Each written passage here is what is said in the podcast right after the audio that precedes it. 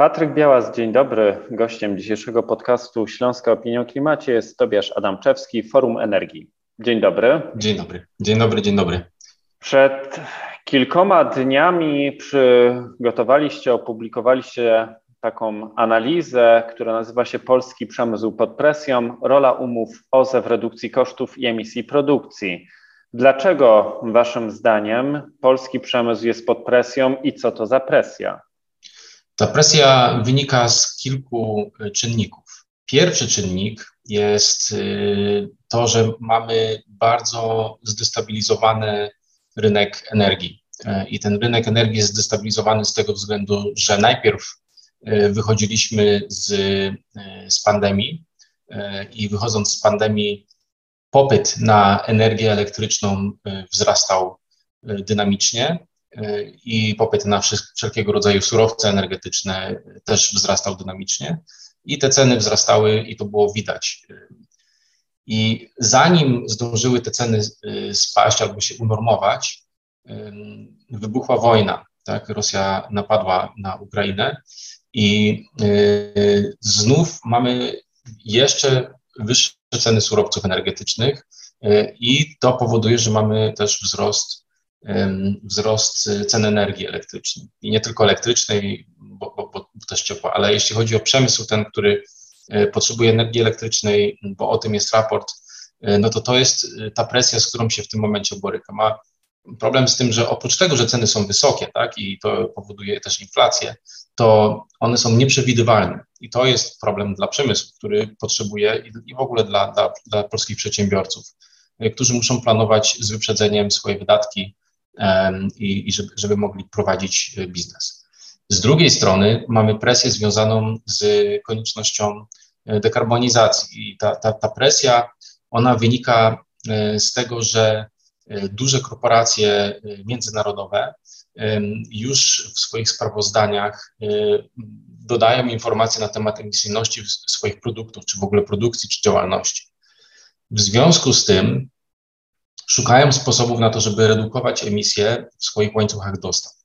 I niektóre e, firmy bezpośrednio w Polsce już chcą same z siebie, będąc częścią takich e, albo korporacji, albo mając wdrożony swój już e, projekt na redukcję emisji, już mają taki, taką potrzebę, żeby, żeby tych emisji było jak najmniej w produktach. Natomiast y, jeśli są chociażby po, podłączone pod łańcuch dostaw tych dużych firm międzynarodowych, no to ta presja y, rośnie, tak, nawet jeśli wcześniej by o tym nie myśleli. Y, I mamy w takim razie mm, dwie rzeczy, które są istotne dla przemysłu, czyli ceny energii i konieczność dekarbonizacji i, i dlatego ten polski przemysł jest pod presją. A jeśli chodzi o ceny energii, czy macie jakieś prognozy, jak będą wyglądać, jak będą się kształtować ceny energii w najbliższej przyszłości? Tutaj konsultanci, z którymi, z którymi pracowaliśmy przy tym raporcie, rzeczywiście wykonali pracę i te, te, te, te ceny energii, one będą się kształtowały dosyć wysoko e, przez kolejne lata.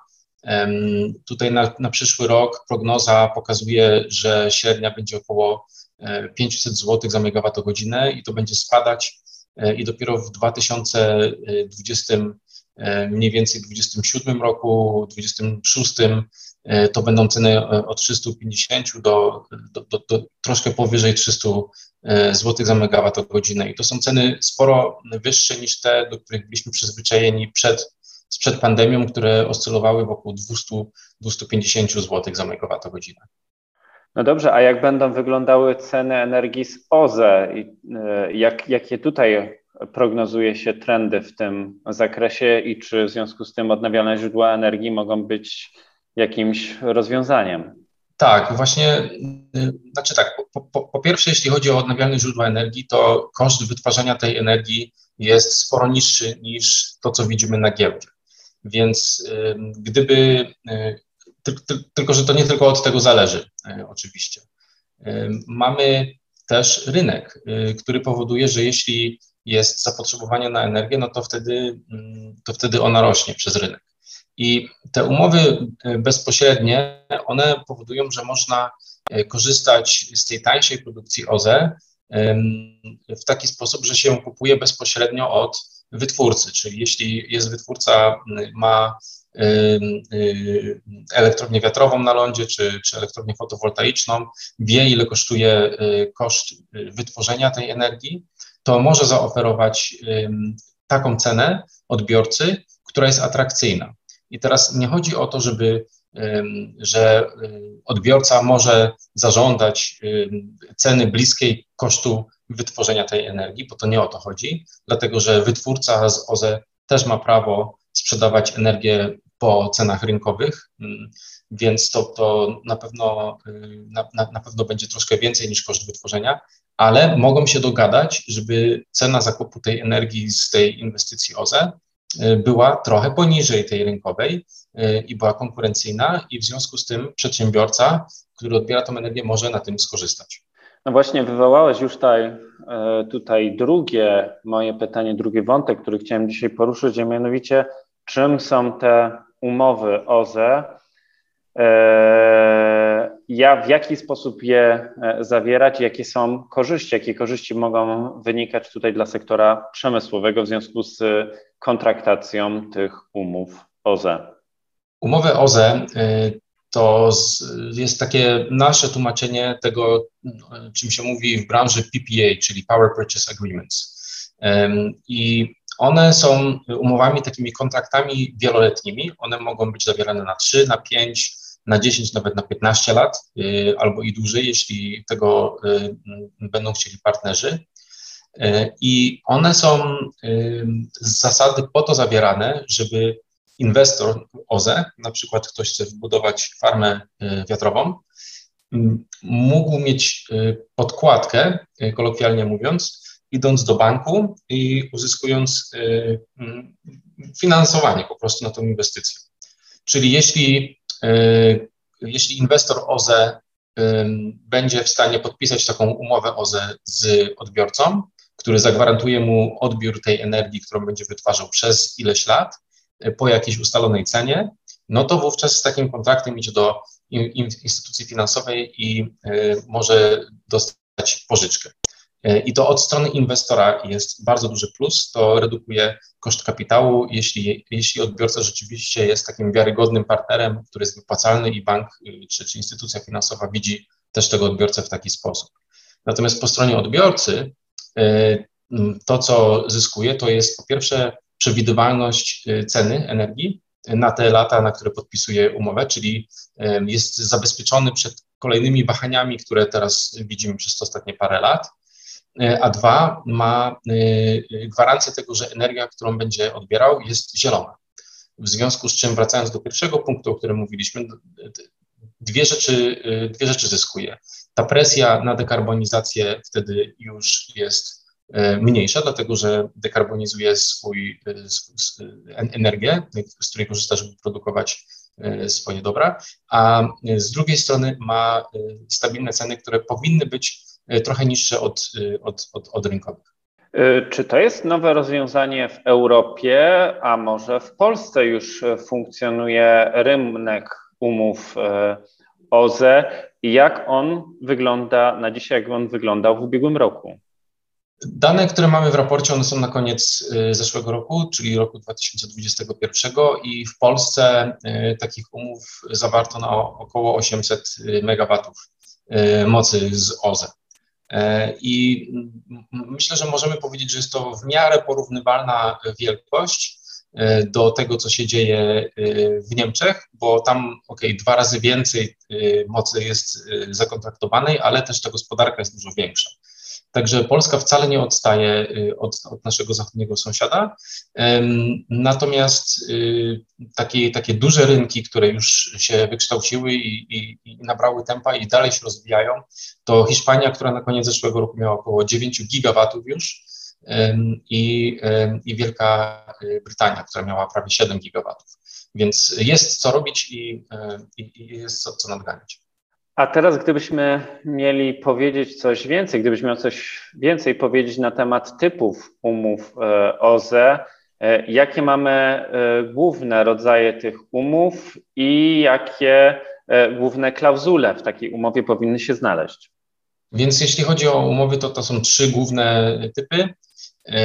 Jedna to jest, kiedy odbiorca i wytwórca mają tak zwaną linię bezpośrednią, czyli jest y, kolokwialnie mówiąc kabel położony między, y, między elektrownią a, a, a odbiorcą. Takich umów y, jest, chyba nie ma w Polsce, z tego względu, że, że żeby zrobić linię bezpośrednią jest duży kłopot.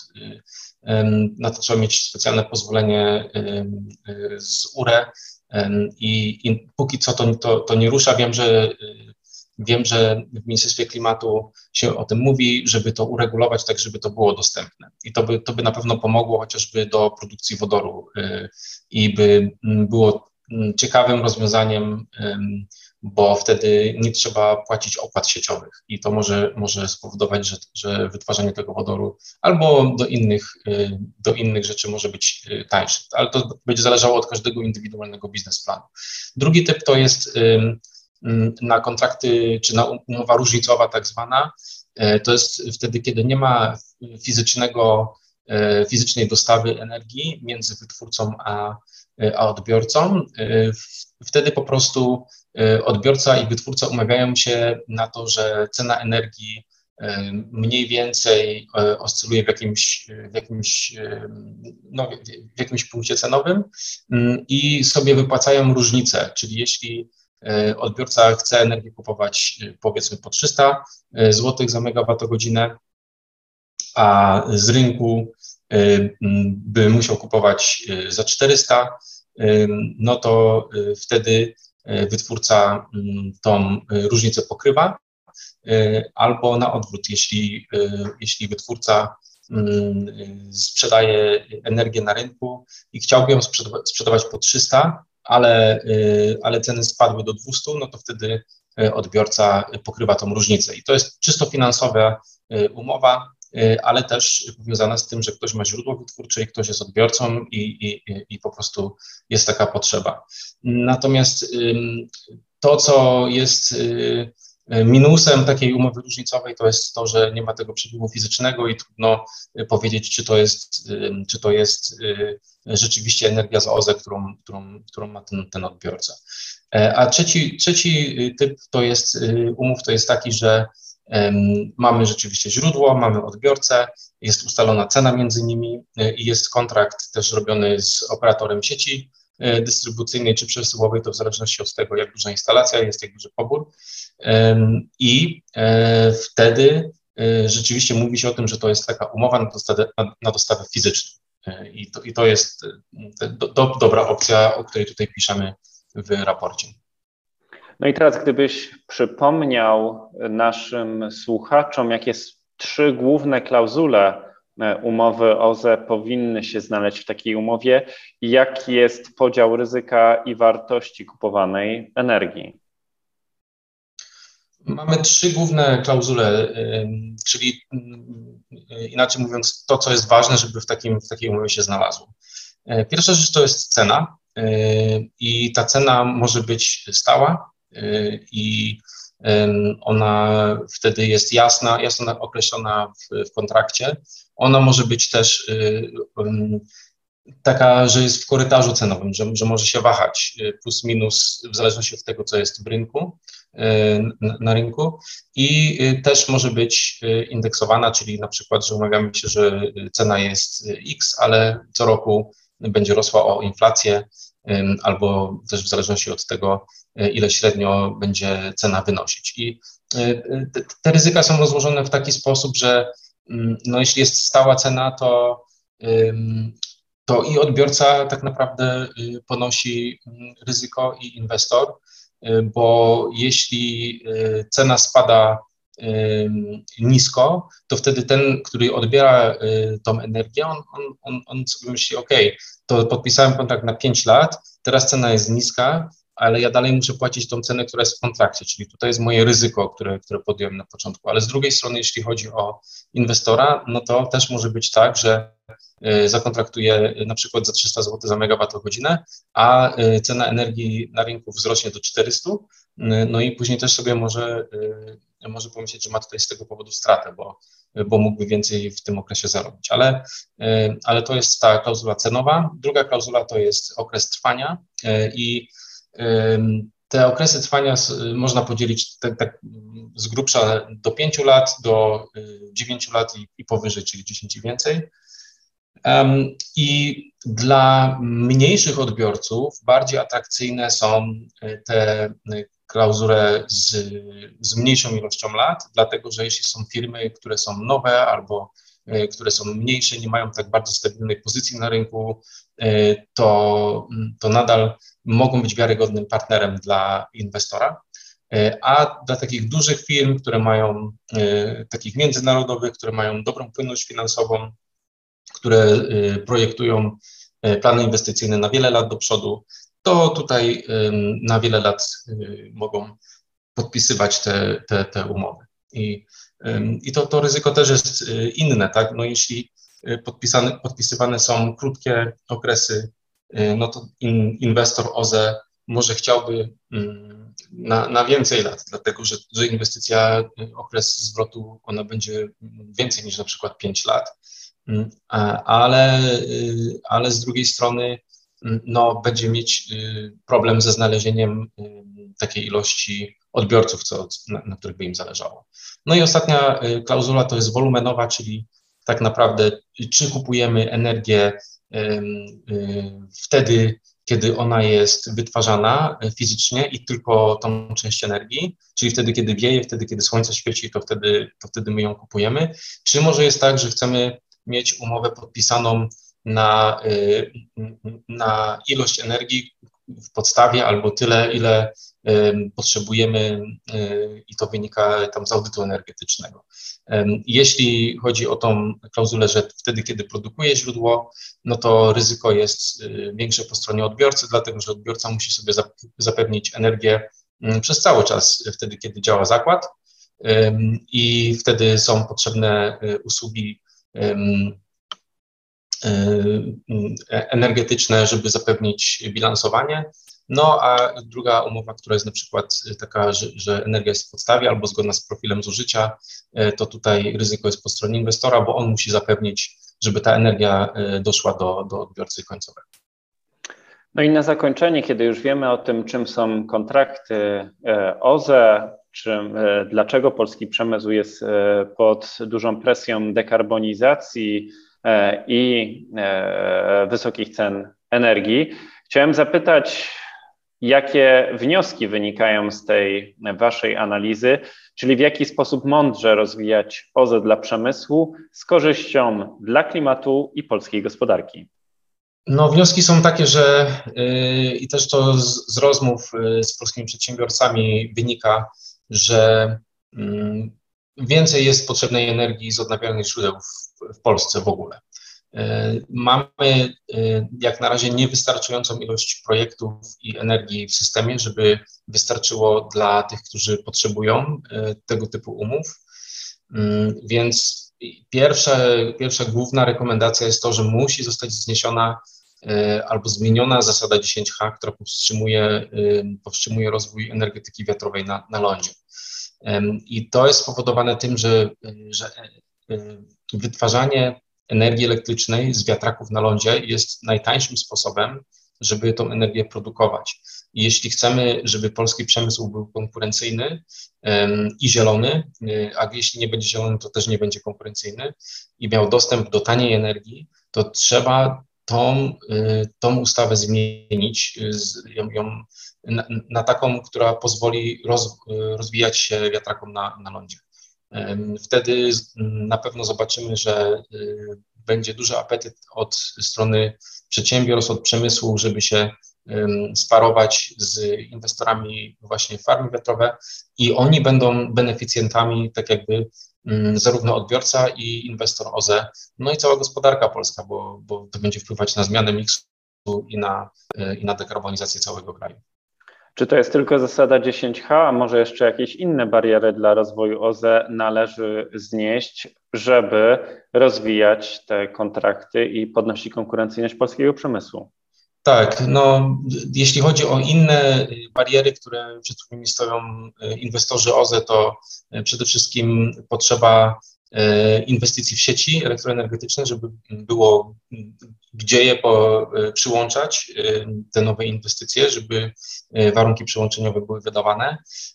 Druga rzecz to, no, jeśli chodzi o procedury administracyjne z miejscowymi planami, Tutaj na pewno warto się przyjrzeć y, długotrwałością niektórych tych, tych procedur, żeby, żeby one były dla ludzi i dla inwestorów, a niekoniecznie, żeby, żeby to długo trwało. I ostatnia rzecz, która by jeszcze przyspieszyła te umowy OZE, to jest y, wsparcie dla, dla odbiorców. Jeśli odbiorcy są mali, nie mają dużej płynności finansowej, oni będą potrzebowali wsparcia chociażby przez takie programy, jak są oferowane w PFR Dlatego y, to jest istotne, bo to są polskie firmy małe i, i będą potrzebowały tak, takiego wsparcia. Te duże sobie jakoś tak czy inaczej poradzą. Bardzo dziękuję za tę dzisiejszą rozmowę. Ja przypomnę, że rozmawialiśmy o najnowszej analizie Forum Energii, Polski Przemysł pod presją, rola umów OZE w redukcji kosztów i emisji produkcji. Tę analizę można znaleźć na stronie internetowej Forum Energii. E, analiza powstała we współpracy z Aurora Energy Research, a moim gościem dzisiaj był Tobiasz Adamczewski, Forum Energii. Dziękuję bardzo za rozmowę. Dziękuję.